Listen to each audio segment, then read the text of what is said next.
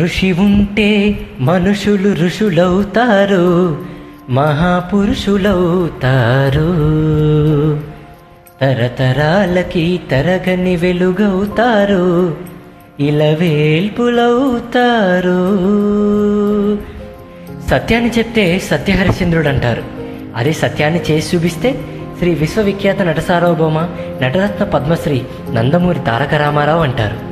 ఆయన గురించి చెప్పే వయస్సు గాని అనుభవం గాని రెండూ లేవు. కానీ ఆయనను చూసి ఆరాధించిన ఒక అభిమాని బిడ్డగా ఆయన వల్ల లబ్ధి పొందిన తెలుగువాడిగా మాట్లాడే అర్హత నాకుందని సగౌరవంగా చెప్పగలను.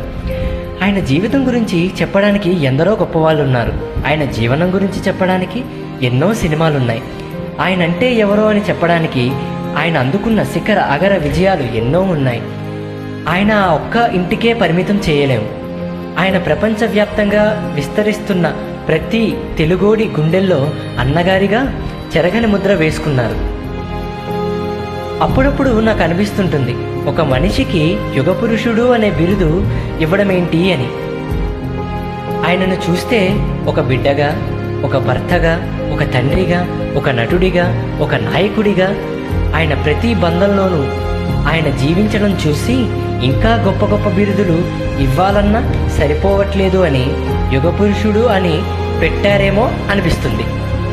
ఆయన ఒక నటుడిగా కళామ తల్లికి ఒక కన్నైతే ఒక నాయకుడిగా ప్రజల గుండెల్లో దేవుడయ్యారు. ఒక మనిషికి ఇంతకన్నా ఏం సాధించగలడు? ఇంతకన్నా గొప్పగా ఏం సంపాదించగలడు?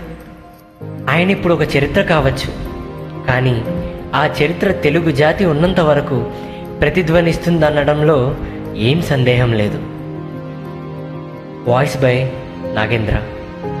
Written by Sai Kiran